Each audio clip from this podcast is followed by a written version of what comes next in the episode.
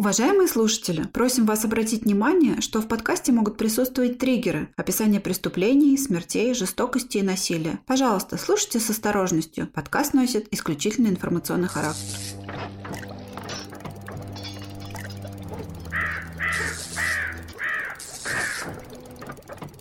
Всем привет! Это подкаст «Зрачок ворона», в котором мы, его ведущие, все те же самые, рассказываем вам жуткие истории вместо сказок на ночь. В этом подкасте мы обсуждаем военные преступления, техногенные катастрофы, деятельность религиозных сект, а также на доступном нам уровне разбираем true crime кейсы, известные и не очень. Всем привет! Сегодня у нас первая история после нашего югославского цикла. Сегодня у нас, конечно же, религиозная секта. Да, сегодня мы на чиле, на расслабоне. Да, понизим немножечко градус интеллекта в наших беседах. Надо тоже иногда расслабляться. Да, сегодня мы дадим отдых и расслабон нашим мозгам. Ну, в данном случае твоим, наверное, потому что твои мозги трудились все это время. А я, так сказать, отдыхала. И у нас сегодня будет один true crime кейс. Кейс, простите, ненавижу это слово true crime кейс. Согласна, это как дедлайн дедлайны горят. Одно преступление, одно настоящее преступление российское. Много настоящих преступлений. Да, много настоящих преступлений, объединенных э, в одну серию. Да, так будет, наверное, правильно. Поэтому, если вы не очень любите, как и я, выпуски про маньяков, то все равно слушайте. По поводу сегодняшнего кейса, извините, преступления, еще хочется сказать, что... Портфеля. Да, по поводу сегодняшнего портфеля, действительно, кстати, это мне подходит, я же теперь а, менеджер портфеля проектов. А, менеджер по портфелю. Поэтому у нас True Crime портфель убийств. Ага. Да. А, хочется сказать касательно него, что здесь, конечно, много мерзких подробностей. Да, и сразу надо сказать, что независимо от того, какие потом пойдут мемчики в эту дорожку, мы осуждаем этого человека и все, что он совершал. Как и любой нормальный человек э, осудит... Убийцу и аморального просто урода, преступника, негодяя и все прочее, все прочее. Ну, поехали.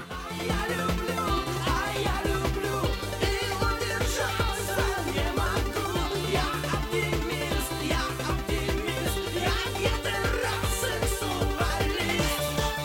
Когда 4 июля 1988 года в один из отделов милиции поступил звонок, его сотрудники ожидали что угодно. Кражу, ограбление, нападение на ювелирный магазин. Но услышали они нечто более зловещее. Кто нашел в лесу окровавленную женщину. Дежурные тут же поспешили на место происшествия в лесопосадку Подольского района Московской области. Даже видавшие виды милиционеры были шокированы тем, что предстало перед их глазами. Беспомощная старушка была еще жива, но шансов на спасение было немного. Несчастная женщина получила 14 ударов отверткой. На следующий день она скончалась в больнице, так и не успев дать показания. Единственное, что бабушка смогла пробормотать перед своей смертью, не пропала ли рыба, купленная ею в продуктовом магазине буквально за 10 минут до нападения. Бедная бабушка. Да, Вообще ужасно. Было установлено, что убийца похитил у нее 45 рублей.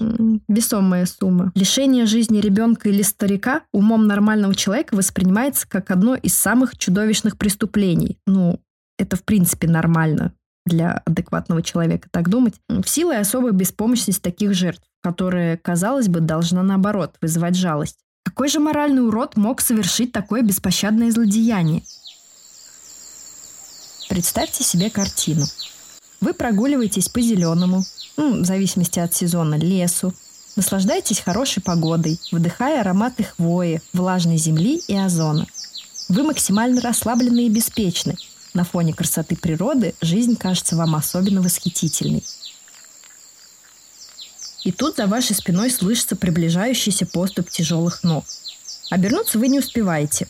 Между лопатками вонзается что-то тонкое и острое, словно жало. Вспышка боли ослепляет. И падая, вы успеваете подумать только об одном. О чем бы ты подумала, бро? Не знаю. Подумала бы, кто же теперь будет за меня делать пятничный отчет. А, то есть ты бы даже не про Машу подумала, ну, а... Мне, мне кажется, в такой момент человек думает о чем-нибудь незначительном и мелком, рутинном и всякое такое, как та бабушка, которая думала о карпах, да, когда возможно, проснулась. Возможно. Тем более у Машки останется папа, а у отчета в отделе не останется никого, кто может его сделать. Бедные отчеты. Итак, сегодняшний наш рассказ посвящен одному беспрецедентному ублюдку, орудовавшему в Москве и Московской области в 80-е и 90-е годы. А если быть более точной, то с 1988 по 1993 года. Но обо всем по порядку. Супруги по имени Елена и Василий, жившие в одном из подмосковных городов, начинали уже опасаться, что в их семье никогда не будет детей. Однако, к счастью Елены, 29 декабря 1962 года она родила мальчика, которого они с мужем назвали Сережей. Ой, я бы удивилась, что живешь на свете, опасаешься, опасаешься, а потом раз и одним днем Внезапно... рождаешь мальчика. Не, внезапно рождаешь мальчика. А что, не надо мучиться? Ну, просто это, видимо, он был очень долгожданный. Интересно, сколько ей лет было? Наверное, он был поздний. Скорее всего. Братьев и сестер у него не было, и в итоге он так и остался единственным ребенком в семье. Рос он довольно крупным мальчиком и к полугода весил уже 11 килограмм. Ну, то есть это много. Это, видимо, как показывает вот этих э, китайских детей, которые такие, знаешь, со складками, с щеканами, у них глазки не проступают. Слушай, ну я так понимаю, что он был не столько толстый, сколько крупный. Видимо, он роста был не маленького, то есть то, что соответствует 11 килограммам. Он просто был, видимо, богатырским, богатырских кровей. Да, мог бы стать богатырем, но его понесло немножко не туда. Но, несмотря на все вот это богатырское телосложение, он был весьма болезненным ребенком и часто простужался. В их доме не было насилия, и отец не был классическим тираном, как это бывает обычно. Но у любой жизненной цепочки можно проследить закономерность, а у любой медали есть обратная сторона. В нашем случае дело было так. Родители чрезмерно опекали маленького Сережу. Мама водила его в школу до пятого класса, и, понятное дело, это вызывало насмешки других ребят.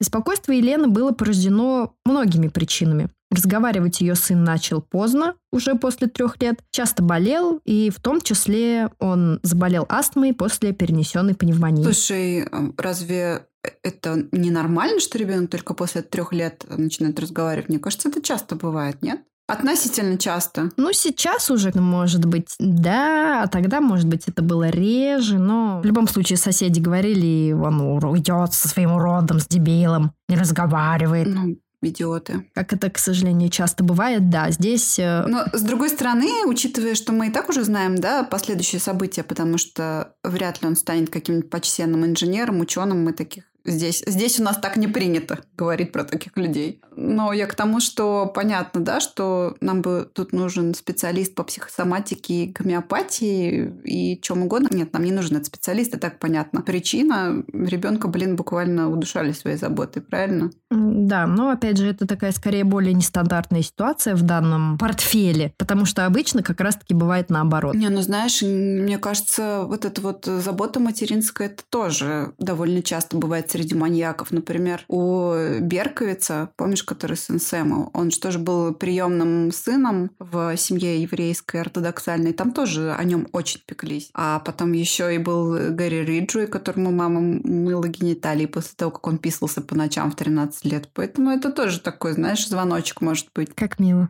Ну, то есть здесь два исхода. Либо это маньяк, либо это сыночка-корзиночка. Я не знаю, что из этого. Нет, ну однозначно хуже, конечно, маньяк. Сыночка-корзиночка все-таки никого не убивает, скорее всего. Но ничем хорошим это не заканчивается в любом случае. А, вопреки многим похожим, как уже можно догадаться, мы обсуждали выше случаем, Сергей в детстве был добрым, ласковым и ранимым ребенком. По воспоминаниям его матери, в детстве его папа принес домой котенка но он спустя некоторое время заболел, а после этого умер. Маленький Сережа рыдал несколько дней и не мог успокоиться. И в целом он любил животных, подкармливал бездомных, а дома сам держал рыбок. Несмотря на его внешнюю доброту, а так о нем отзывалась мать и, в принципе, остальные, э, с социализацией у него были большие проблемы. Он отличался, с одной стороны, нелюдимостью, но при этом был весьма агрессивным и вспыльчивым. Мне кажется, это довольно-таки, кстати, распространенная смесь. Я, то, я тоже, знаешь, это хотела сказать, что это вообще не взаимоисключающие параграфы, а наоборот. Когда человек чувствует, что у него не выходит в отношения с чем-то, тем более молодой человек, там ребенок, он наоборот начинает бычить, а не стараться быть милым и всем понравиться. Это уже взрослый начинает просекать эти фишки. А ребенок-то как раз при нелюдимости обычно он и агрессирует. Ну,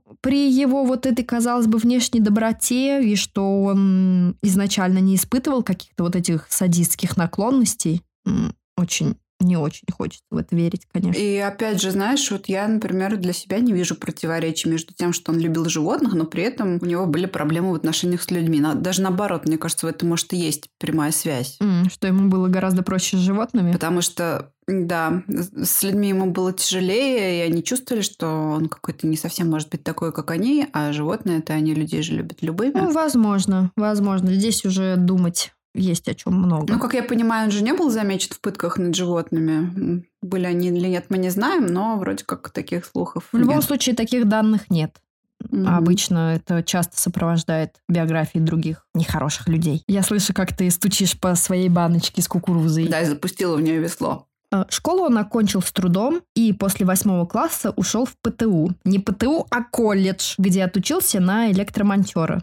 Спойлер, конечно же, по профессии он практически не работал, но тем не менее год он все же протрудился на, должно- на должности электромонтера в ОТК НПО Криогенмаш. Не знаю, что это, но звучит очень солидно. Отдел технического контроля научно-производственного образования, может быть. Не знаю, набор слов. После увольнения он перебирался случайным заработком. Как он сам он позже говорил в интервью, он работал то охранником, то таксистом, то электриком, но потом вовсе бросил работу и стал жить на деньги столь любивших и опекавших его родителей. К тому времени уже, возможно, пенсионеров. Ох уж эта юность! Пора любви, прогулок под луной, собственноручно собранных букетиков, робко завернутых в газетку с написанной на ней стихами. Но и тут у молодого Сергея все пошло боком. До 18-19 лет он практически не интересовался противоположным полом, насколько это вообще возможно для молодого парня.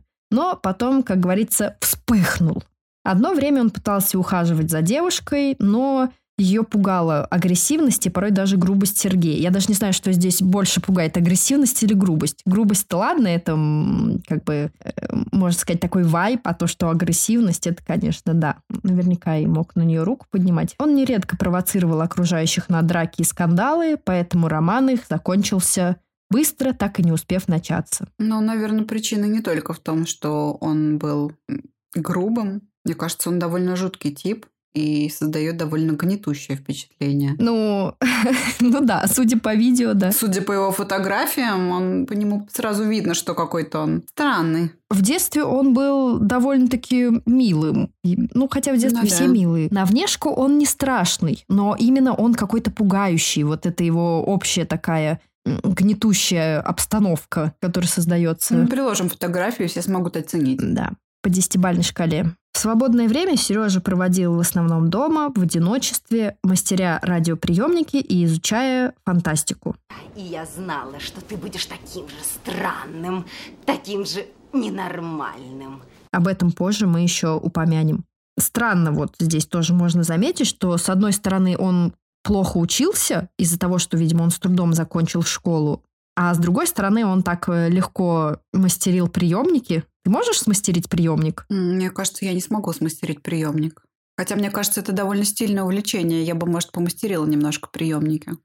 Стильное увлечение. Он не в то время, да, родился, видимо. Ему надо бы айтишником стать. В наше время он бы мог стать каким-нибудь там, не знаю, разрабом, учитывая, что они такие все, ну, слегка, да, да простят меня, э, айтишники, они слегка с небольшим расстройством аутистического спектра. М, Ты так сказал, можно просто сказать, что они немного, ну, другие люди, воспринимают сложные какие-то ситуации по-другому. Вот, С расстройством аутистического Я спектра. не знаю, как они сложные ситуации воспринимают, но они странные. Вот, да. Зашибал бы денежки.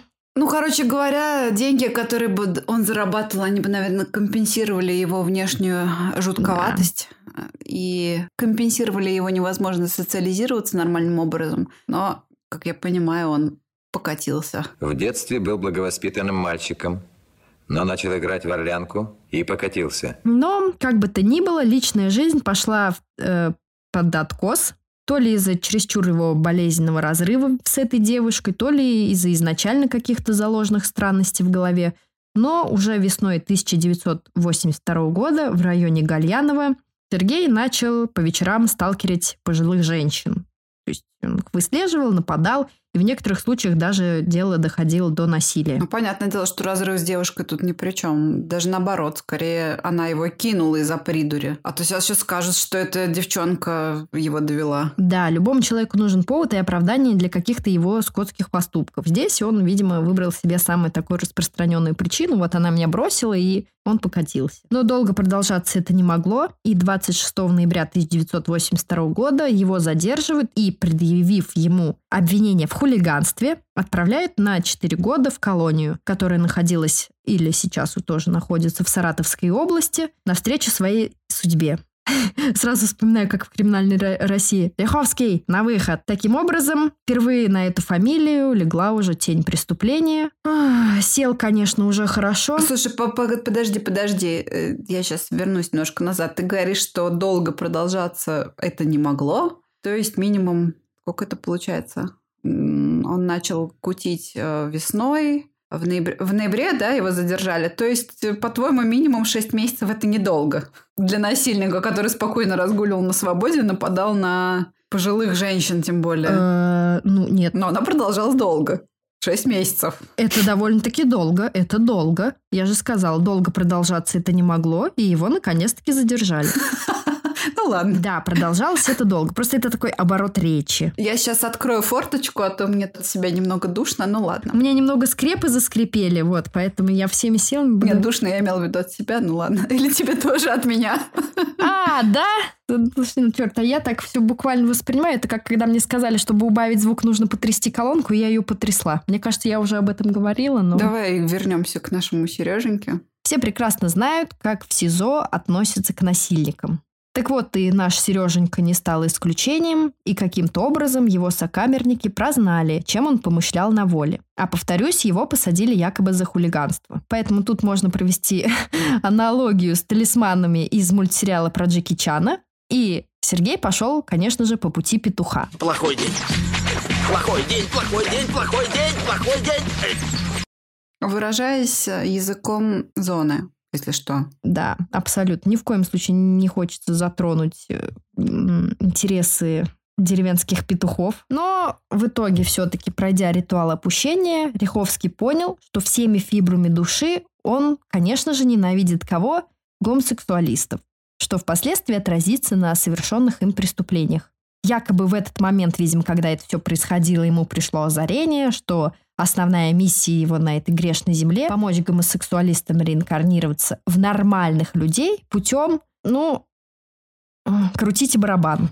Каким путем, конечно, он мог. У меня есть э, две ремарочки душные. Так, ну-ка, душную ремарочку давай вставим. Вставим душную ремарочку. А, моя первая душная ремарочка под звездочкой, это я прошу обратить внимание, что вот как я понимаю эту инфу, что его якобы изнасиловали в СИЗО, это мы знаем только со слов самого Риховского. То есть это вообще не факт, а может быть вполне такой придуманной причиной, которая одновременно вроде бы и его оправдывает, показывает, что ему сломали психику злые зэки, а во-вторых, э, как бы дискредитирует наше государство, а ему это только и надо, потому что как бы понятно, что у всех свои недостатки, но в частности Риховскому, мне кажется, очень нравилось э, рассуждать на тему того, как ужасно мы живем, и что все, все его проделки – это вина нашего ужасного советского государства. Это, кстати, можно еще будет м, вот убедиться в этом лучше, когда, если кому-то интересно, конечно, посмотреть его интервью, он там таким тоже душнейшим, просто душнейшим голосом говорит о том, что как его подставили, что он дал эти показания под давлением сотрудников правоохранительных органов, и что его заставляли. Я говорю, настолько циничным быть уродом. Он еще, знаешь, с таким наездом спрашивал, типа, а вы как думаете, почему я здесь сижу? Ну, конечно, мне же там якобы То есть шоколад ни в чем не впаяли. Да, да, можно сказать. У него такой эпилептоидный тип личности, знаешь, видимо, что он абсолютно не терпит каких-то возражений против того, что он говорит, и он возмущен, что если кто-то думает иначе... Ну, короче, типичный нарцисс. Пер перверзный. Они абсолютно лишены какой-то эмоциональной чувствительности по отношению к другим, но зато очень остро реагируют на малейшее поползновение на их эго раздутое. Даже настолько ущербного существа, как Риховский. Итак, возвращаясь к нашим ракушкам. Первое свое убийство Риховский совершил 19 июня 1988 года. Познакомившись с пассивным гомосексуалистом, тот предложил ему, предложил ему вступить в интимную связь, видимо, намекнув на то, что он является пассивным, а Риховский, в свою очередь, является активным. Ну, не знаю, глядя на Риховского, мне кажется, сложно подумать, что он пассивный, но в любом случае это ужасно. Господи. Простите. Э, Прикинь, если бы мы с тобой были психиатрами, мы такие каждый день бы что-то обсуждали. Не, ну он так он и подумал, видимо, что Риховский является активным. И таким образом, договорившись встретиться в поселке Бица в Подмосковье, это не. Битцевский парк, где был другой известный нам человек по фамилии Печушкин. То есть это разные локации. Ой. Это отвратительно все. Встретившись у кромки леса в битце, Риховский сразу на него накидывается и наносит ему множество ударов отверткой. Убедившись, что мужчина мертв, Риховский раздел его и поместил в весьма недвусмысленную позу поперек бревна, да, ну то есть можно догадаться, дабы указать всем причастным, кем при жизни был убитый и по какой причине его лишили жизни. Как я поняла, товарищ, он не стремился афишировать свои отношения, потому что у него была жена, взрослая дочь, которую, кстати, в тот день он должен был встретить в роддоме, потому что у него родился внук. Да, и мы, если что, не осуждаем гомосексуалов, потому что это их только дело, чем заниматься там в своих спальнях, но мы осуждаем измены. Мало ли что он мог ей принести домой своей, блин, дочери. Да, но в любом случае, уже вот на всех э, этих событиях его измена, наверное, померкла в, общем, в общей произошедшей ситуации. Но, с другой стороны, если бы не было измены, может быть, бы и... Но мы не будем об этом рассуждать. С другой, с другой стороны, знаешь, обстоятельства убийства тоже мало приятного, да? Одно дело, когда просто происходит, э, это, конечно, невероятно трагические события, но когда еще и в таком ключе, и в таком контексте, мне кажется, его родственникам было вдвойне неприятно. А, несмотря на то, что убийство произошло хаотично, Риховский не оставил никаких следов. Ну, можно сказать, что, может быть, ему повезло в этот а, раз. Я на самом деле думаю, что, скорее всего, он их оставил, оставил, скорее всего, много, особенно учитывая, знаешь, его психологический типаж. Но... Ты хочешь кинуть камень в огород наших правоохранительных, уже точнее не наших, а советских правоохранительных органов? Я бы это так не назвала. Я просто называю вещи своими именами. От засранцы, ублюдки, дерьмо. А? Я просто хочу сказать, что Скорее всего, эти следы просто не нашли. Может быть, их вообще не искали, учитывая, да, кем был убитый. Учитывая обстоятельства, да, которые произошли. И в это вообще, в то, что следов было много, легко поверить, учитывая дальнейшее похождение. Ну, потому что он дурачок. А первая жертва не была им изнасилована, но вскоре он решает исправить это недоразумение, и начинается его кроваво-похотливая пятилетка. Уже в июле 1988 года, то есть спустя месяц после убийства, Лиховский опять начинает охоту, но уже на пожилых женщин. А тут мы возвращаемся к началу нашей истории. Как мы помним, жертвой неизвестного убийцы стала несчастная старушка, купившая в рыбном магазине карпов и очень не вовремя возвращавшаяся домой через лесопосад. И, как мы помним, она еще сутки оставалась жива, даже приходила в себя, но описание нападавшего дать у нее не получилось, она не смогла, и тем более он напал на нее со спины. По поздним признаниям уже самого Риховского, он увидел эту женщину и осознал, что должен, здесь, конечно, в кавычках, что должен избавить мир от проституток, и подскочил к ней и начал бить ее отверткой. Ну, то есть здесь понятно, да, что это типичные... Ну, да, очевидно, да, бабушка 70 лет, э, на голове косыночка, в руке пакет с рыбой. Ну, то есть связь есть угу. прямая, по мнению Риховского. Какая-то шизофреническая логика. Абсолютно. Но на самом деле он, скорее всего, просто пытался оправдать свою геронтофилию, вот эту вот извращенную, закосив под человека, который слышит голоса в голове, которые ему вот велели именно в этот момент. Ну, думаю, он просто гнида и мудила. Тут милиционерам бы задать резонные вопросы. Кто и с какой целью напал на пенсионерку? Ограбление это, месть или другие личные мотивы? Она была обокрадена, то есть Риховский забрал у нее 45 рублей, и при ней нашли только ту самую, рыбу, ту самую рыбу, вернее, не при ней, а в кустах неподалеку, и удостоверение ветерана войны. Ну, то есть, в принципе, милиционеры задали резонные вопросы и сочли, что это было ограбление просто каким-то больным или спившимся алкашом. Правильно? То есть их трудно осудить в том, что они не докопались до истинной причины, потому что тут как бы было непонятно. Я же так понимаю, что он не смог совершить в отношении этой женщины никаких манипуляций. Да, это просто у него, видимо, была такая вспышка в голове, и вот он не смог ей противостоять. Ну, просто вот ему нужно было убить человека. Гнида! Козел! Ублюдок, мать твою, а ну иди сюда, говно собачье. А. Чтобы было более понятно, Вспомним немного устаревшую классификацию, согласно которой существует два типа маньяков и серийных убийц. Организованный несоциальный, или как их еще называют по-другому, хищник. Predator. И дезорганизованный асоциальный, или психотик. Psychotic? Чего слушал? Первый внешне ведет обычную жизнь. Часто имеет семью, стабильную работу и мало чем отличается от нормальных, ну, как нормальных, среднестатистических людей. Жертву они выслеживают тщательно, заметают следы, и по максимуму пытаются запутать следствие. Часто в пример приводят Теда Банди, если из зарубежных, а из наших соотечественников это, например, может быть Сливко. Из позорной части наших соотечественников это, например, Сливко.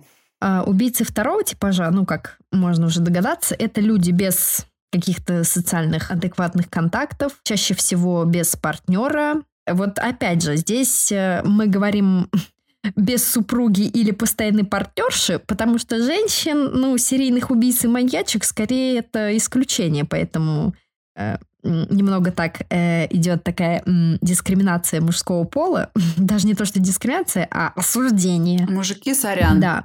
Поэтому они часто бывают без супруги, без постоянной партнерши, друзей и вообще каких-либо устойчивых социальных связей. Часто живут с родителями, убийства совершают спонтанно, принимая мгновенные решения, да, ну то есть он кого-то напоминает. Оставляет при этом множество следов. Жертвы убийц второго типа могут кардинально отличаться между собой. У них нет общего типажа и каких-то черт, и главная его цель – это убить, когда в мозгу вспыхивает лампочка, и они не могут противостоять этому импульсу. Вот, кстати, знаешь, можно на таком примере разобрать у Джеффри Дамера, у которого, насколько я помню, был довольно высокий IQ. У него же все жертвы практически были одного типажа. Только четверо из скольки-то там около 20 выбивались. Это были Они темнокожие, темнокожие мужчины. Ну, были, не темнокожие, а не белые, скажем так. Потому что среди Да. них были азиаты вроде. И совсем малая часть из них были белыми мужчинами. Мгм. А вот, например, у Риховского, да, про которого мы сейчас рассказываем, уже получается, у него тут и пожилые женщины, и мужчины-гомосексуалы, хотя между этими двумя группами людей это вообще абсолютно много, большая брешь. А, Иногда таких убийц еще называют дестройерами, что в переводе с английского означает разрушители. После убийства Риховский все же притаился и 7 месяцев выжидал нового случая нападения. 2 января 1989 года в лесу возле автобусной остановки 11 километр кольцевой автодороги а, Риховский видит подростка, который катается на лыжах. Со слов Риховского. Блин, кто, как можно ему верить? Со слов Риховского, подросток, якобы проезжая мимо, задел его лыжной палкой и не извинился, тем самым приведя его в бешенство. Как-то маньяки всегда настолько лишены совести. Странно, да, ожидать, что она у них в принципе есть, но тем не менее. Потому что всегда, всегда любой убийца нарцисс- нарциссистичный всегда находит причину, по которой жертва сама оказывается виновата. То есть мальчик в нашем случае его задел палкой, да? А девушка надела слишком короткую юбку. Маленькая девочка слишком развратно играла на детской площадке и его соблазняла тем самым. Или знаешь, вот из классического среди вот этих дегенеративных убийц он, значит, алкоголик привел к себе для распития спиртных напитков какую-нибудь э, женщину, которая начала смеяться внезапно над его э, мужественностью и над размером его там достоинства. Все как по копирке, у них всегда одно и то же. Да, и поэтому душа этого поэта не выдержала, и дальше вот это вот все про 40 ножевых, и все как в тумане. У него просто очень тонко чувствующая натура. Ну, критика для человека тяжко воспринимается. Вот если бы он извинился, может быть, он бы ему и ничего не сделал. Но это не точно. Был бы у нас видеоряд, мы бы сюда вставили без звука видео Гузеевой. А Дальше я попрошу тех, кто слишком впечатлителен, пропустить этот эпизод, потому что последует описание жестокого преступления. Риховский догнал этого мальчика, повалил его на снег и задушил его же шарфом.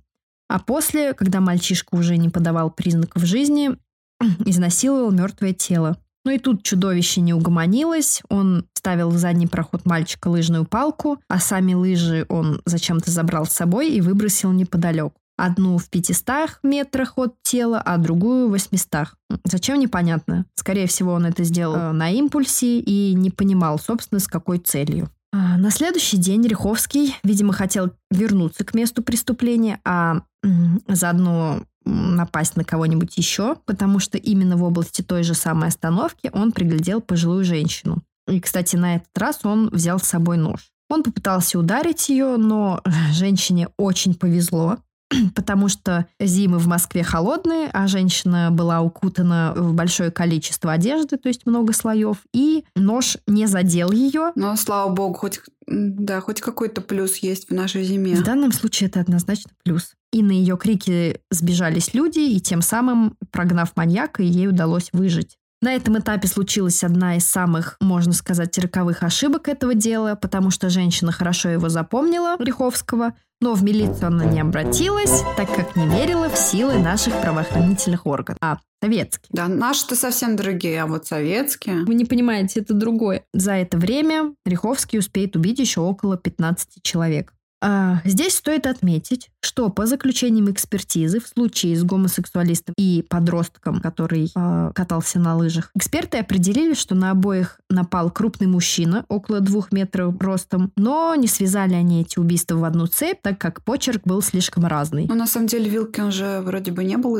изнасилован, да? Может быть, они еще поэтому не связали? Ну, старушка-то тоже не была изнасилована. Ну, как бы да, тут довольно трудно, на мой взгляд, все это в одну цепь связать. Как вообще? То есть те, кто осуждает пол- полицейских, хотел сказать, те, кто осуждает милиционеров за то, что они не связали, ну, конкретно эти три убийства, как бы их хрен свяжешь, так по логике. Они вообще друг на друга не похожи. Да, они слишком разные. И, И убийство в одном случае совершено отверткой, в другом случае он, получается, задушил мальчика шарфом, а Вилкин он что сделал? он тоже заколол его. По-моему, он заколол его тоже отверткой. А, заколол. Мгм, мгм. Ну, то есть еще более-менее, а мальчик вообще выбивается по способу убийства. А, ну, в любом случае, в течение 1989-1991 годов Риховский совершал нападения на пенсионерок, но некоторым удалось вырваться. Э, Например, одну пенсионерку он схватил, когда та каталась на лыжах, но она не растерялась и сильно укусила его за палец. От боли Риховский сначала ничего не понял, а потом как понял, но женщина уже бежала к проезжей части, и маньяку ничего не оставалось, как убраться в освояси. Скотина! В июле в 1990 году в Измайловском парке он убил и изнасиловал 45-летнюю женщину, после чего отделил у тела голову, не преследуя при этом никакой практической цели, если можно так выразиться. Ну, как бы, казалось бы, с одной стороны, какая могла бы быть практическая цель, но на самом деле могла бы затруднить Да, опознание. сокрыть, как-то усложнить. Но это Измайловский парк, черт подери, Измайловский парк. Вам нужно быть там осторожными, когда вы ходите. туда Да, мы гулять. раньше часто гуляли в Измайловском парке. Со мной даже однажды произошел там случай. Внезапно нашли на велодорожке кошелек. Да, мне кажется, ты рассказывала это в выпуске про Кейси. В, одни- в одном из первых выпусков ты про это рассказывала. Серьезно? Но, видимо, это настолько Да. значимое событие в моей жизни, я им очень горжусь. Но я вообще это почему к нему вернулась, потому что Ты хороший человек. Ты хороший человек. Спасибо тебе. ты хороший человек. Нет, я, я почему к этому вернулась, потому что мы, получается, нашли как раз в Измайловском парке, в котором мы гуляли, а девушка сама жила в Гальяново, где жил Риховский. Черт побери! Это однозначно какие-то знаки. Думаешь? Нет, пожалуйста, пусть это не будут знаки. Не хочу, чтобы это были знаки. Давай продолжим. 22 февраля 1991 года в Люберецком лесу он напал на 48-летнюю женщину, которая также каталась на лыжах. Женщину он задушил и в последующем неоднократно посещал место преступления. И это, кстати, характерно для неорганизованных маньяков. А по поводу... Ты сказал, что это характерно для неорганизованных маньяков. Но мне кажется, это такая довольно-таки условная классификация, потому что, например, Гэри Риджуэй, опять я к нему возвращаюсь, я просто неплохо про него знаю. Твоему любимчику. Мгм. Да, он же периодически посещал также места, где совершал свои убийства и даже, ну, как бы осуществлял акты некрофилии с телами, и он привозил туда свою жену.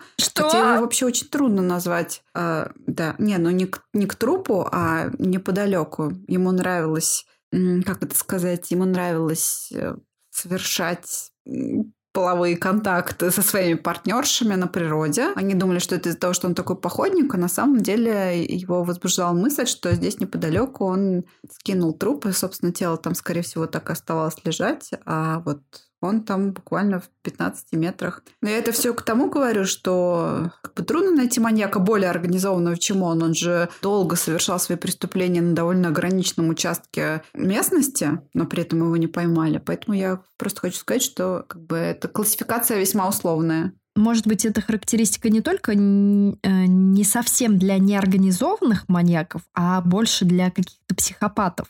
Ну, нормальный человек э, хотя бы не пойдет... Нормальный человек изначально не будет убивать никого.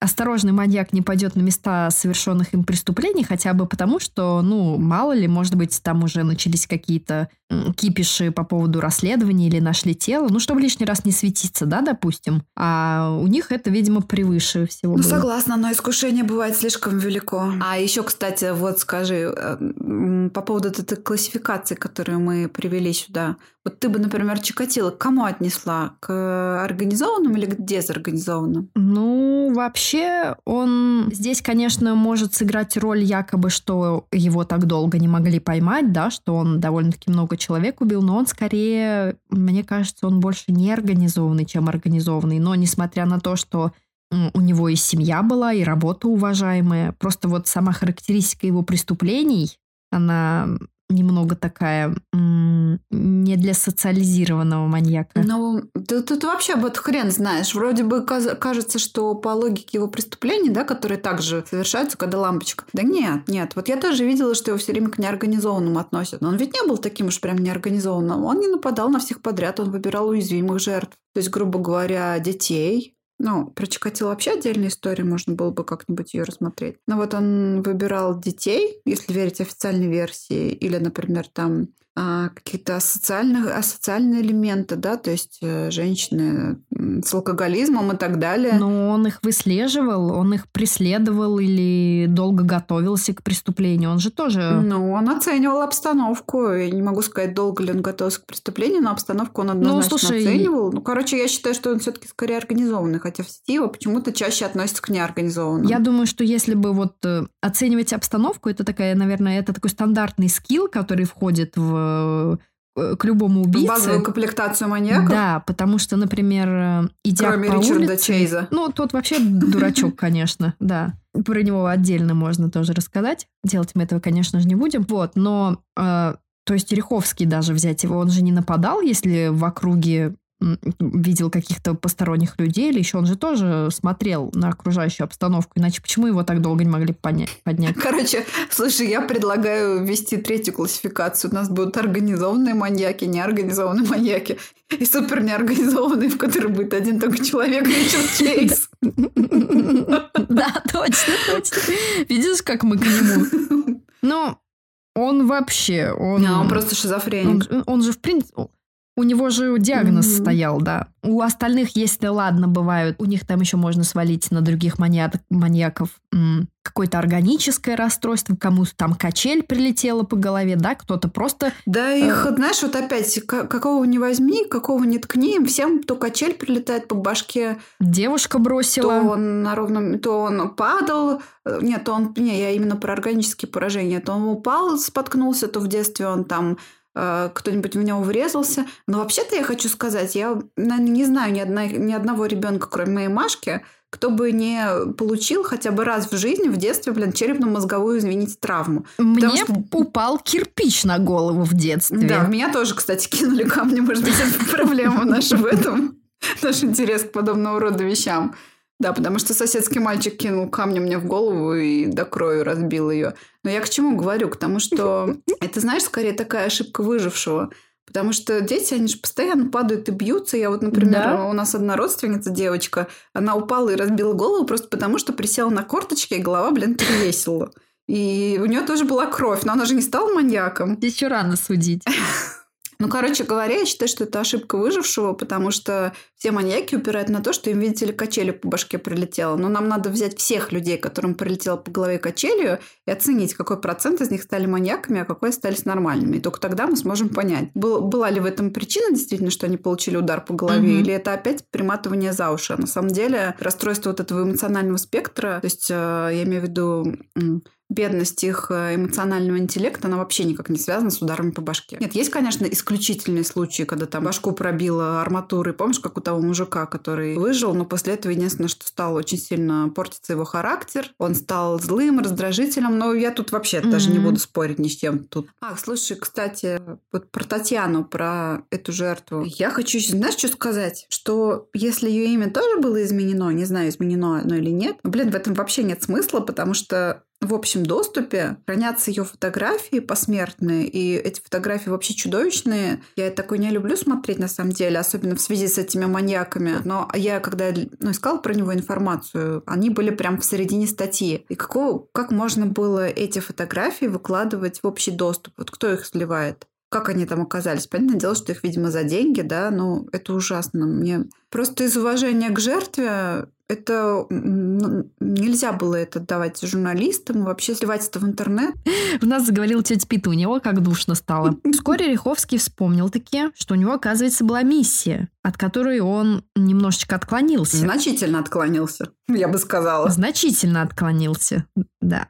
И он решает вернуться к своей задаче, а именно очистить мир от гомосексуалистов. И начать он решил, конечно же, ну, продолжить он решил, конечно же, с самого центра мироздания Измайловского парка, в котором в то время вращалась гей-тусовка Москвы. Ты можешь себе это представить? Да, я как-то раз видела двух парней в розовых футболках, которые пили какой-то коктейльчик, сидя там на лавке. Ну, может быть, они и не были геями. Ну, в любом случае, здоровье им. Самое главное – это здоровье. Счастье, здоровье. И уже 7 сентября 1992 года Риховский познакомился, знакомиться с 60-летним гомосексуалистом тот предложил. Я не пойму, почему мы все так предлагали? Он что, настолько вот э, источал мужественность, вот пропах вот этим э, мужским тестостероном, если они сами предлагали ему? Весьма mm, интересно. Да, учитывая, вообще на самом деле, учитывая, учитывая комплекта... Ну, комплектацию, комплекцию Риховского, как, как бы довольно страшно ошибиться, потому что от такого лося можно довольно нехило получить по репе. И как бы, видимо, человек, который ему это предложил, знал, на что идет. Может быть, у них... Я думаю, что одни геи очень хорошо других чувствуют, и его тоже сразу просекали. Тот предложил Риховскому вступить в половую связь. Просто это, это вот как происходит? Ты такой подходишь, говоришь, эй, не хочешь вступить в половую связь? Эй, давай вступим в половую связь, давай совершим половой акт. Ну, это так, чтобы более, наверное, выглядеть нормальным человеком. Я не знаю, зачем. Но это, знаешь, это вот такая тюремная дурость я не знаю, откуда у них берутся такие правила, тоже логик вышла из чата, да. Пассивный чувак, это значит, он гей, и... а активный типа это не гомосексуалист. Чего? Это, по-моему, еще более, блин, зашкварно, чем человек, которого насилуют. Тот хотя бы у него нет возможности сопротивляться, да, если его там шесть сокамерников держат. А вот у тебя ты делаешь это по своей воле, вот как бы у меня к тебе больше вопросов, чем к нему. Это такие какие-то... Возможно. Ну, слушай, он же отрицал свой гомосексуализм, и он всеми, он орал, говорил, что он не любит гомосексуалистов. Ужасные звериные, блин, правила, нечеловеческие. И или, знаешь, я думаю, что вот эти тюремные опускательные, они так маскируют свое вот это желание удовлетворить физиологические потребности под некоторые такие правила отвратительные. Мерзость, короче. Так вот, прямо там, в зарослях Измайловского парка, не бодрствуя лукаво, Лиховский убивает на ножом, после чего уже с трупом совершает половой акт. А вот гомофобия должна быть гомофобной. Спустя полтора месяца в этом же парке Риховский знакомится с 38-летним мужчиной, также пас... не пассивным, уже хотел сказать, э, гомосексуалистом, можно представить, что произошло и с ним. Риховский задушил его, после чего совершил половой акт. А, а, интересно, это было принципиально э, именно с трупами? То есть у него же некрофилия конкретная. Ну, то есть ты имеешь в виду, подожди, ты имеешь в виду, что сделал ли он это для упрощения полового акта, скажем так, либо сделал ли он, чтобы именно совершить акт некрофилии? Да, я думаю, ему не составило бы труда принудить э, человека живого к половому акту, ну, потому что, извините, кто... Ну, тем более того и принуждать не надо будет, вот. я так понимаю, они с этой целью-то и пошли. Э, да, и во-вторых, кто бы смог ему противостоять? Он же огромная здоровенная туша, но у него принципиально все... Не, ну тут только можно подумать, что чтобы он не кричал, чтобы жертва не кричала, но учитывая, что как бы... Ну они же за этим и шли туда. Была. Да, да, да. Понятно, он был некрофил. Ну, видимо, все-таки это было принципиально, да, и, скорее всего, у него именно был психическое отклонение в этом плане.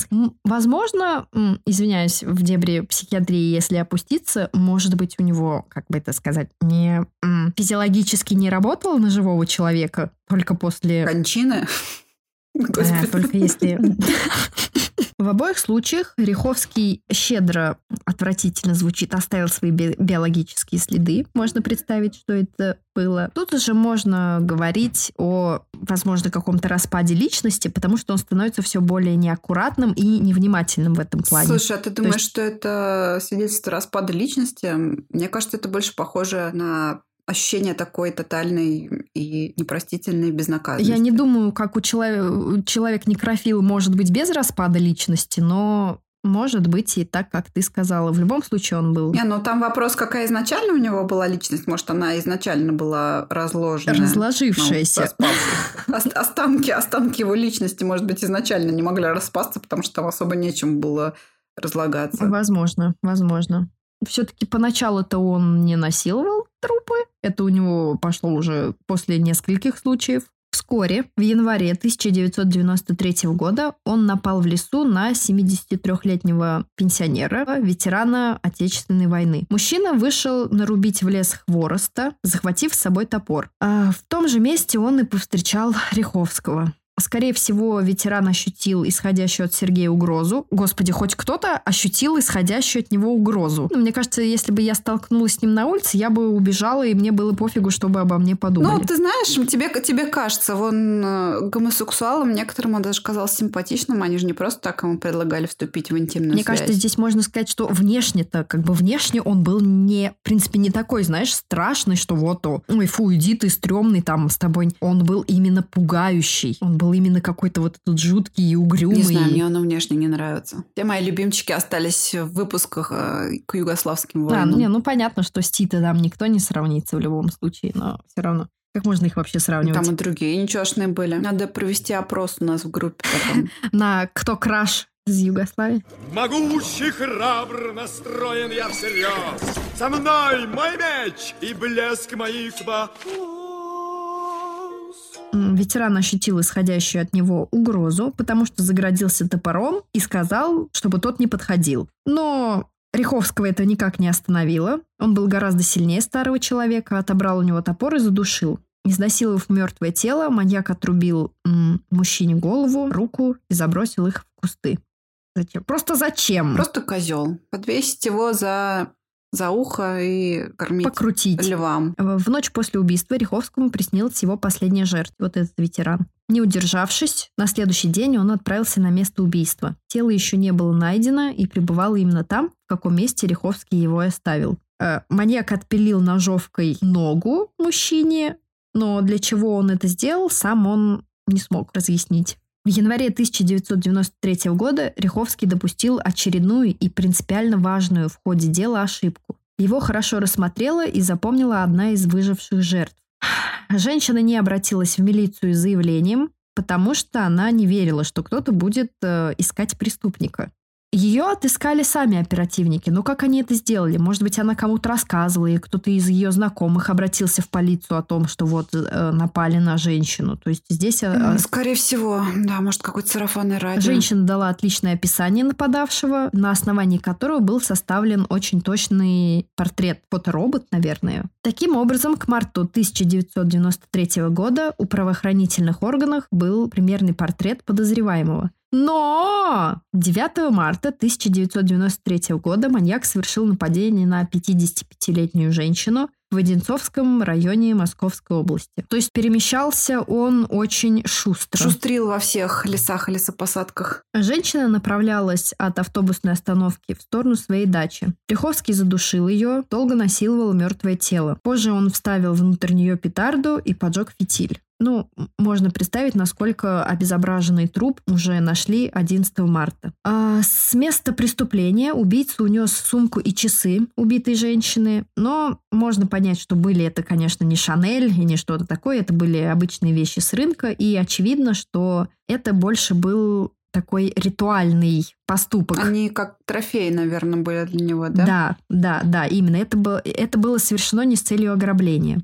На месте преступления были найдены очки жертвы, на левой линзе которых был замечен четкий отпечаток большого пальца. Криминалисты установили, что след не принадлежал жертве, а чуть позже назвали имя убийцы. Это был Риховский, который, ну, мы помним, что он уже имел тюремный опыт, когда его посадили за хулиганство. Благодаря этому его отпечатки были в базе. Мгм. Но в силу того, что еще ничего не было компьютеризировано, и вообще вся вот эта бюрократия и бумажки и все прочее, заключение пришло уже после майских праздников, а к тому моменту Сереженька уже 4 недели находился под арестом. То есть это, к сожалению, пришло поздно. Он еще успел накуролесить. А, как мы понимаем, на тот момент милиционеры даже приблизительно не представляли, что все эти убийства творит один и тот же человек. По преступлениям Риховского было возбуждено 15 уголовных дел, каждый из которых считалось преступлением независимого убийцы, то прекрасно характеризует уровень аналитической работы в отечественных органах того времени.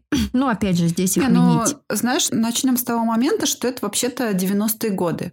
А что у нас творилось в 90-е годы? Кто-нибудь помнит? Мы вот просто сейчас так вырвали это все из контекста социального, да, и общественного, который в то время происходил. А на самом-то деле, вот э, я хочу сказать, что у меня есть э, один знакомый, который в то время, он уже в возрасте, который в то время работал как раз-таки э, кем-то вроде лесничего в лесопарках лесопосадках. По его словам, они постоянно находили тела, потому что были бандитские войны, как всем известно, было тяжелое время и постоянно черные риэлторы вовсю э, хозяйничали, постоянно бандиты друг друга убивали, и вывозили, пытали, ОПГ всякие, и понятное дело, что царило там, да, вот говорят, не могли что ли ДНК-анализ сделать, там у всех москвичей взять ДНК. Да, я не хочу сказать, что Сейчас как-то по-другому. Сейчас тоже есть свои проблемы, но в то время тоже понятно, что было все не так просто. И учитывая, во-первых, территориальный разброс же, э, э, преступлений Риховского, во-вторых, учитывая характеристики различные абсолютно всех его убийств, да, и что жертвы были абсолютно разными, и способы убийства какого-то... Единственное, что в его модусе операнди совпадало всегда, это то, что он охотился в лесопосадках, в лесах в основном, в лесистых местностях. Поэтому мне кажется, что винить полицейских в данном деле это довольно-таки самонадеянно, что они это все не связали и не скооперировались друг с другом, потому что была такая везде неразбериха, что там сам черт мог ногу сломить, что постоянно из-под каждого канализационного люка доставали трупы, и в лесах, я не знаю, сколько их валялось. И вот этот мой знакомый, он даже говорил, что они не любили подходить к ямам, в которые листья там сваливали, например, ветки, весь сухостой, потому что как бы не хотелось связываться и О, боже. О, какой кошмар. О, какой ужас. О, какой ужас. На самом деле это, конечно, страшно. Это, мне кажется, были такие действительно страшные времена. Я очень рада, что я их не застала. я застала Очень немножко. опасно. Ну, ты что там тоже, блин, Ну, я не понимала. хозяйка. Да, но вообще, на самом деле, это, конечно, все очень страшно. Ужасное время было, да. Ну что, погнали дальше. Милиционеры решили плясать от того, что есть. Тело последней жертвы находилось в заброшенном сарае. И, проводя осмотр бесхозных строений на территории этого же полумаргинального, возможно, он был не полумаргинальный, возможно, он был просто запущенный и не так густо населенный. Так вот, на территории этого поселка работники уголовного розыска нашли петлю, Появилось предположение, что убийца готовил место для нового преступления, предполагая вернуться сюда через некоторое время, когда активность правоохранительных органов падет. Было решено устроить засаду возле этого сарая. Вот опять же, он здесь даже петлю повесил, то есть тут он уже начал готовиться, это же тоже для него не характерно. Тем более петлей он никого никогда не душил. Максимум он использовал свои громадные руки. Ну, то есть они просекли, что это насильник, и решили на удачу А, попробовать. Вообще это был он, потому что на следственном эксперименте прямо там у него нашли же такую же веревку. Он ее, А, да? он ее самой принес. Гениус. А, то есть у него на месте нашли эту веревку. Ну все, да, вопрос снимается.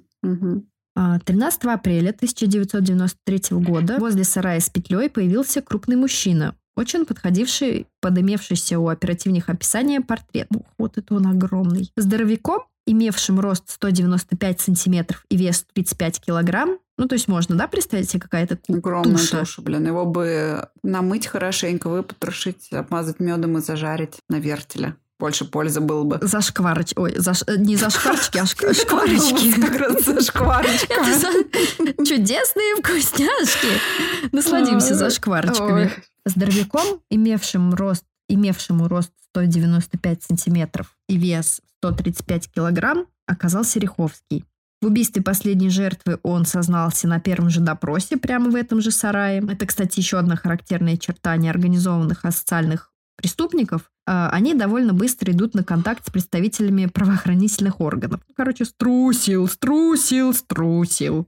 И они легко сознаются в содеянном. А, Более того, преступники именно этой категории сознаются в тех преступлениях, которые им не инкриминируются. Вот э, тот же самый даже Чикатило, который мы уже упоминали, он сознался в более чем в полутора десятках убийств, которые вовсе не связывались с его действиями. Риховский тоже признал за собой преступления, о которых прокуратура Мгм. ничего не знала, и в которых, соответственно, его никто не обвинял. Решил так э, добавить себе значимости. 5 мая 1993 года во время следственного эксперимента он сам отвел следователя по особо важным делам Михаила Белатурова. Кстати, вот на видео, где идут допросы, рядом с ним стоит такой дядечка. В в- ветровочке. Мгм. Я видела. Такой зеленый-фиолетовый. Да, и я стояла и думала, что за журналист, интересно, такой. А это, блин, следователем следователь по особо важным понимаешь, делам. понятно было, что он следователь, судя по его речи, профессиональный, которая профессионально безэмоциональная. Скажи, ровно. пожалуйста. Да, а я, кстати, тоже обратила на это внимание, насколько он безэмоционально с ним разговаривал. И есть как он его- без бумажки разговаривает этим ужасным канцелярским языком. Так вот, он привел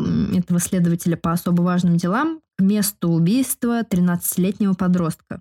Этого мальчишку он убил 8 апреля 1993 года, то есть примерно за 5 дней до задержания. В тот день мальчик направлялся в интернат, в котором он учился. Он учился в интернате для детей с задержками в развитии. И, будучи наивным и доверчивым, он повелся на предложение Риховского, который пообещал ему помочь в решении задач по математике. Ну, то есть п- п- падла, скотина, и вообще, я не знаю, как это... Да просто мразь, даже слов Просто мразь. Бедный ребенок. А, И пошел с ним в лес. Там мальчик был избит, задушен, посмертно изнасилован и расчленен. Лиховский отрезал ему голову, которую выбросил в 40 метрах от трупа.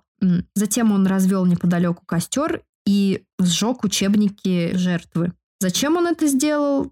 Логически объяснить он не смог. Как бы, не знаю, может быть, это тоже носило какой-то ри- ритуальный характер. А, ну, скорее всего, именно так и И было. вот, вот тело этого мальчика, его, кстати, тоже показали в программе про Риховского, которую я смотрела, и тоже без всяких как бы сокрытий. Да. И Да. у меня, не знаю, мне кажется, это вообще сейчас законно интересно. Что родственники при этом должны чувствовать, родственники вот этого ребенка? Я, знаешь, понимаю еще какой-нибудь э, кейс. Портфель. Да, случай в Бхопале, да, там вот фотографии пострадавших, это там смысл в них не то, что посмотрите там какие увечья, да, и не, не для того, чтобы интерес разжечь к этому делу. Это способ превратить вот эту вот А катастрофу, она и экологическая, и трагедия, да, во что-то большее, чем глухая статистика, потому что когда ты говоришь просто там погибло 3000 человек, это статистика. Когда ты видишь это наглядно, ты понимаешь, что это 3000 человек вот в таких страданиях. Это является иллюстрацией в первую очередь небрежности э, и вот этой равнодушной силы больших денег и капитализма. А вот извините, фотографии несчастного ребенка, который обнаженный, убитый в лесу каким-то там дегенератом, вот этим переростком,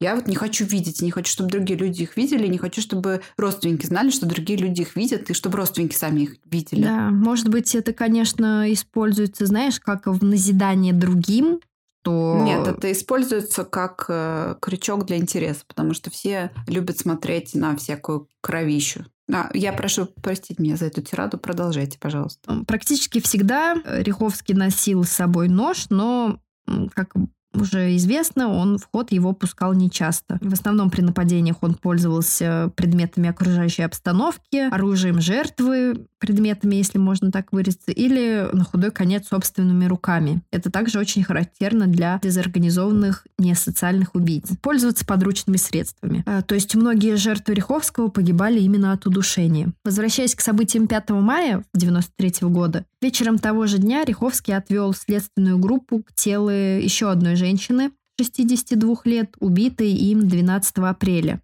1993 года, то есть накануне ареста. Арестовали его 13 апреля.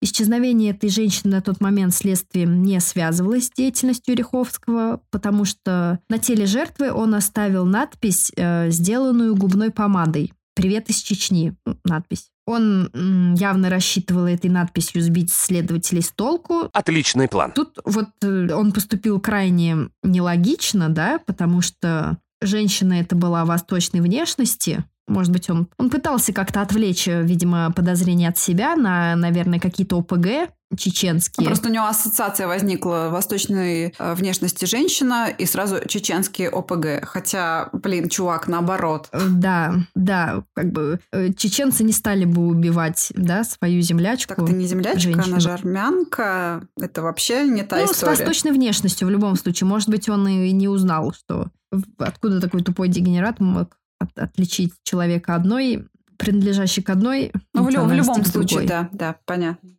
Согласен. Значительную помощь следствию оказал... Кстати, извини, что я тебя перебила. А, вот опять же я побомбиться, что в передаче и тело вот этой женщины тоже было показано, блин, голышом с обнаженной грудью, хотя можно было, блин, этого не показывать. Да, я с тобой соглашусь, там на- все жертвы были показаны, то есть здесь даже могли какие-то мельчайшие, знаешь, такие, как э, помнишь, мы с тобой мы с тобой смотрели лекции мужчины-психиатра, где он снимал. Мгм. Помню того психиатра, которому самому не помешал бы психиатр. Нет, почему он такой? Ну, просто он очень странный, он так странно Он разговаривал. очень такой милый, Да. но это его работа, вот таким вот голосом Ну, давай, расскажи нам, почему ты думаешь, что мы хотим тебе э, зла?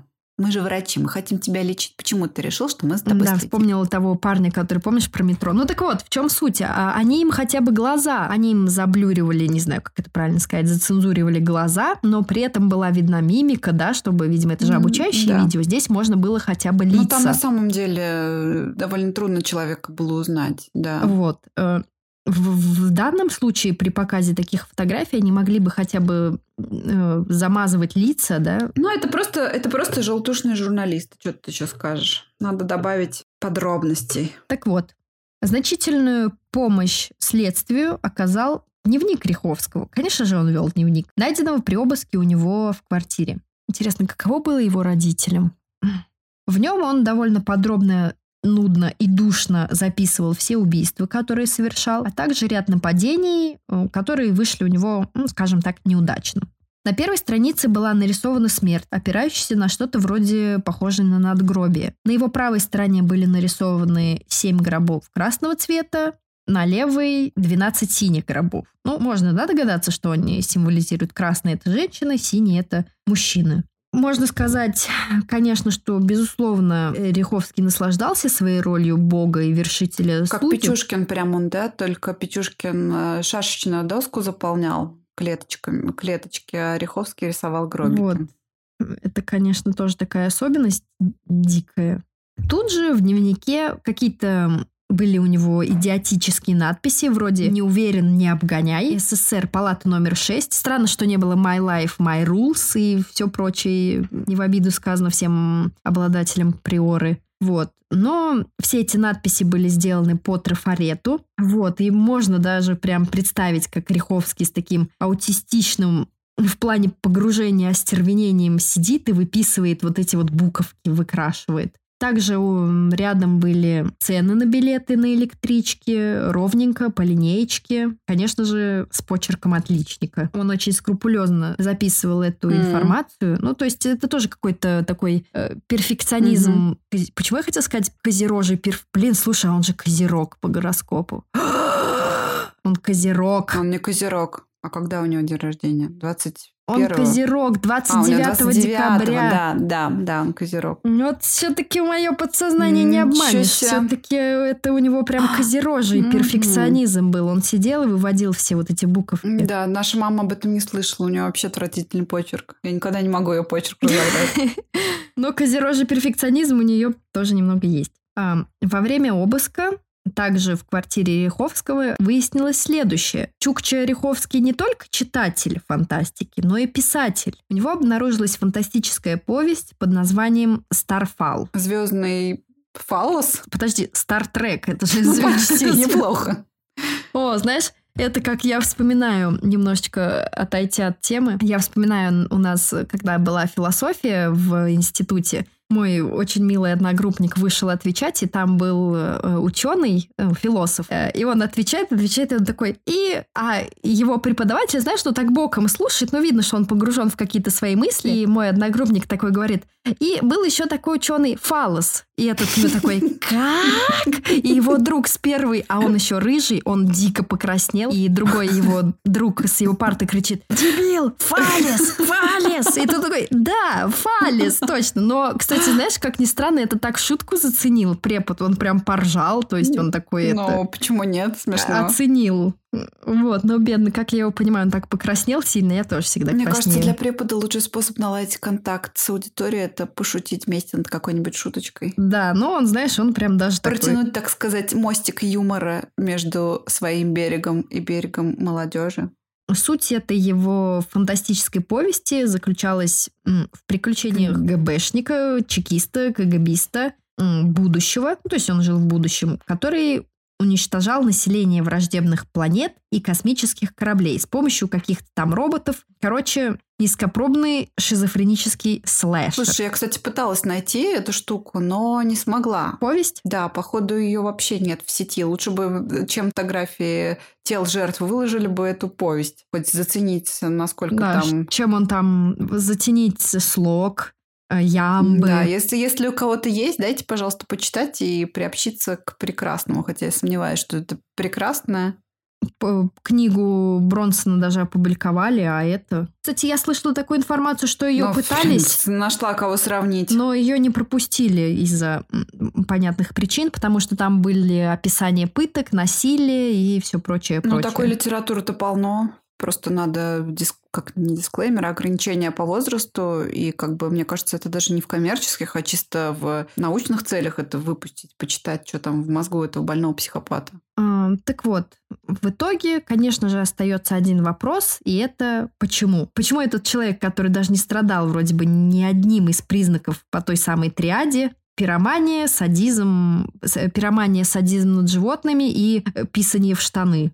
У него же этого не было, и из доброго ребенка он превратился в такого чудовищного садиста. Ну, вряд ли уже кто-то сможет ответить на этот вопрос. Но известно, что у Риховского были травмы головы. И вообще у него, в принципе, с головой были проблемы. Но, возможно, знаешь, здесь, э, конечно, я кину камень в огород медицины, но не думаю, что это также оправдано. Он же был весьма крупным ребенком. Возможно, при родах у него была какая-то родовая травма или гипоксия, или что-то еще. Ну, то есть... э, Очевидно.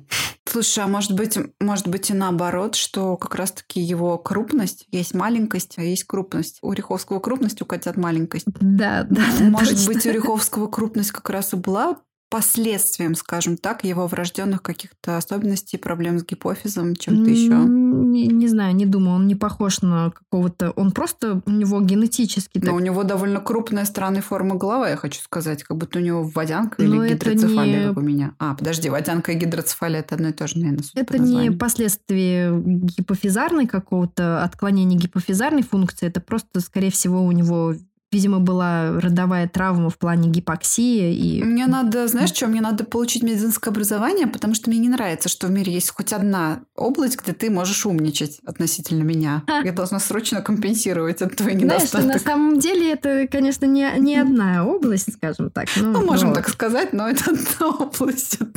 Да, ну, это- я, дай мне немножечко почувствовать себя человеком. Слушай, знаешь, я прочитала интервью одной женщины-криминалиста. Она вот там писала, что э, причина совершения убийства, она типа убеждена, причем она преподает в институте, то есть, э, что сто пудов причина совершения убийства, она имеет свои корни с детства. Я хотела здесь с ней не согласиться шумно, потому что, на мой взгляд, вот Ну связи да, между ну да. детскими какими-то событиями и э, совершениями убийств в последующем вообще нет никакой прямой, и она вообще никак не доказана, потому что очень много детей рождаются в неблагополучных семьях, да, очень много детей претерпевают много жестокости и видят ее, и Да. кто из них еще все, каждый из них становится маньяками, что ли? Ну, я считаю, что это просто может стать таким типа Это триггером. не носит какую-то доказательную базу. Да, ну, как в смысле? Ну, да, это предположение не имеет доказательной базы. Скорее всего, для тех, кто изначально был к этому предрасположен, лицезрение или претерпевание жестокости относительно себя, да, или относительно кого-то другого на их глазах может стать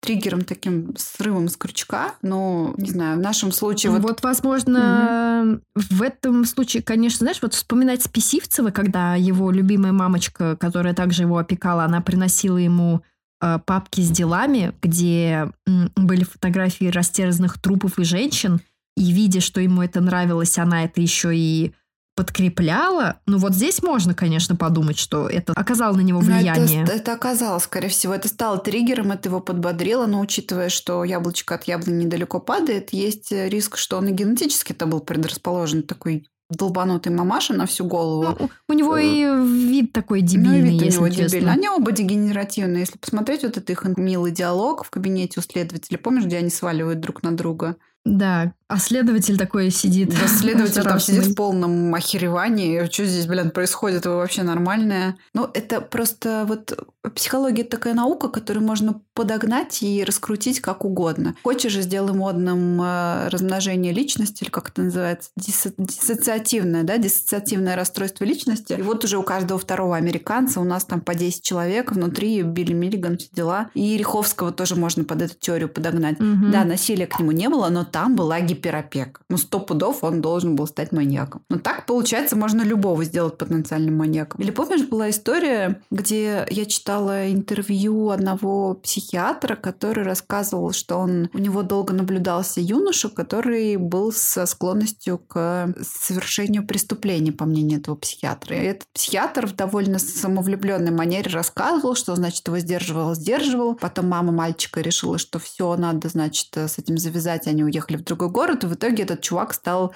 убийцей. Но тут как бы вопрос другой. Насколько я доверяю этому психиатру, чтобы не считать, что он внушил в Хм. голову ребенка, что он должен стать убийцей. То есть, э, что было прежде, курица или яйцо, в этом вопросе непонятно. Слушай, мне вот интересно, я про ту же историю подумала, когда был, да, я тоже слышала про, вот не знаю, та это или не та, не тот или не тот случай, когда мальчик сам обратился к психиатру и говорил о том, что его преследует навязчивое Мгм. желание убивать. И в итоге он занимался с Мгм. психиатром. Возможно. Да, э, потом оказалось, что да, Да. может быть, это оно. Они переехали в другой город, и он убил Слушай, человека. не, Бу- не Бухановский ли это был? Да. Не человека, а нескольких женщин, что ли, убил трех, четырех, не помню. Ну, короче, мы с тобой посерфим эту историю, если найдем. Не человека, а нескольких женщин. Да, ну, в общем, я к чему все это долго рассказывала, что, на мой взгляд, это генетическая, э, генетическая все формула какая-то ужасная, там химическая, H2SO4, CO3. TNT. Это психопатическое расстройство, оно же не только у маньяков бывает. Есть те люди, которые не совершают преступления с ним, они просто сублимируют это свое желание мучить, идя в бизнес и идя по карьерам, по головам. Ну, а вот другие, как Риховский, совершают убийство. Да, мог бы стать айтишником. Мог бы стать айтишником. Я даже не знаю, что хуже. Возвращаясь к нашей теме, в надежде на смягчение приговора Риховский, конечно же, косил под э, туповатого такого бычка-дурачка Смирнова, Смирнова. Бычок-дурачок Смирнов.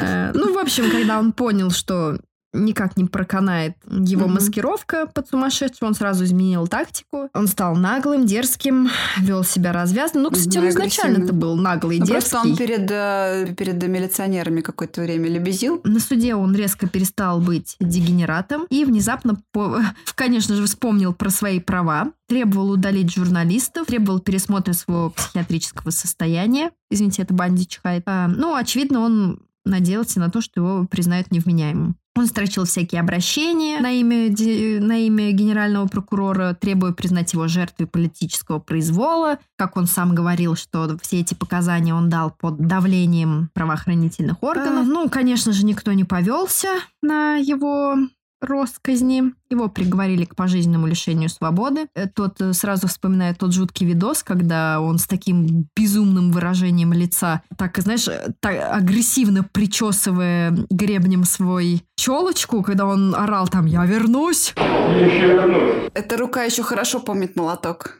Он был направлен в Мордовскую зону. Кстати, если я не ошибаюсь, он сидел то ли в Сосновке, то ли в Зубовой Поляне. Вообще в Мордовии... Почему в Мордовии столько колоний особого режима, я не знаю, чем Мордовия это заслужила. Хорошо, есть две темы, в которых ты разбираешься лучше, чем я.